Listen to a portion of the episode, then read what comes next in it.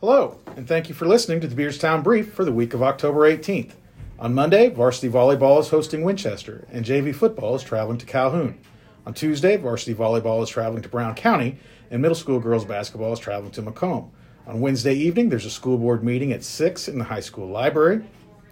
On Thursday, we will be handing out honor and high honor roll certificates and kicking off our building wide fundraiser. On Friday, varsity football is traveling to Pleasant Plains, and we will be performing the fall musical during advisory classes. On Saturday at 7 p.m. and Sunday at 2, we'll be performing our fall musical, The Lion King. Please consider coming out to see the performance. It's sure to be great. Today we have Meryl Swan with us to talk about her software applications class with Mrs. Crumbles.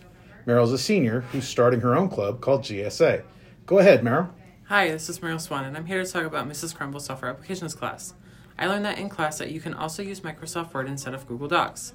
There's way more stuff that you can do on Microsoft Word. Also, using Microsoft Word can help you with any work flyer that you want to be done. I really enjoy Mrs. Crumbles and her energy in her class. Great job. Make good choices this weekend, Tigers.